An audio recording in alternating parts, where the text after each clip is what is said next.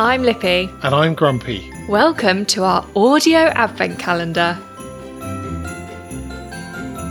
Door number 18 is a grumpy fun fact. The Christmas cracker was invented by a London sweet shop owner called Tom Smith in 1847 after spotting French bonbons wrapped in paper with a twist at each end. He sold similar sweets with a love motto inside. He then included a little trinket and a bang. His bangs of expectation included gifts such as jewellery and miniature dolls. By 1900, he was selling 13 million crackers a year. We're back tomorrow to open another door on our audio advent calendar.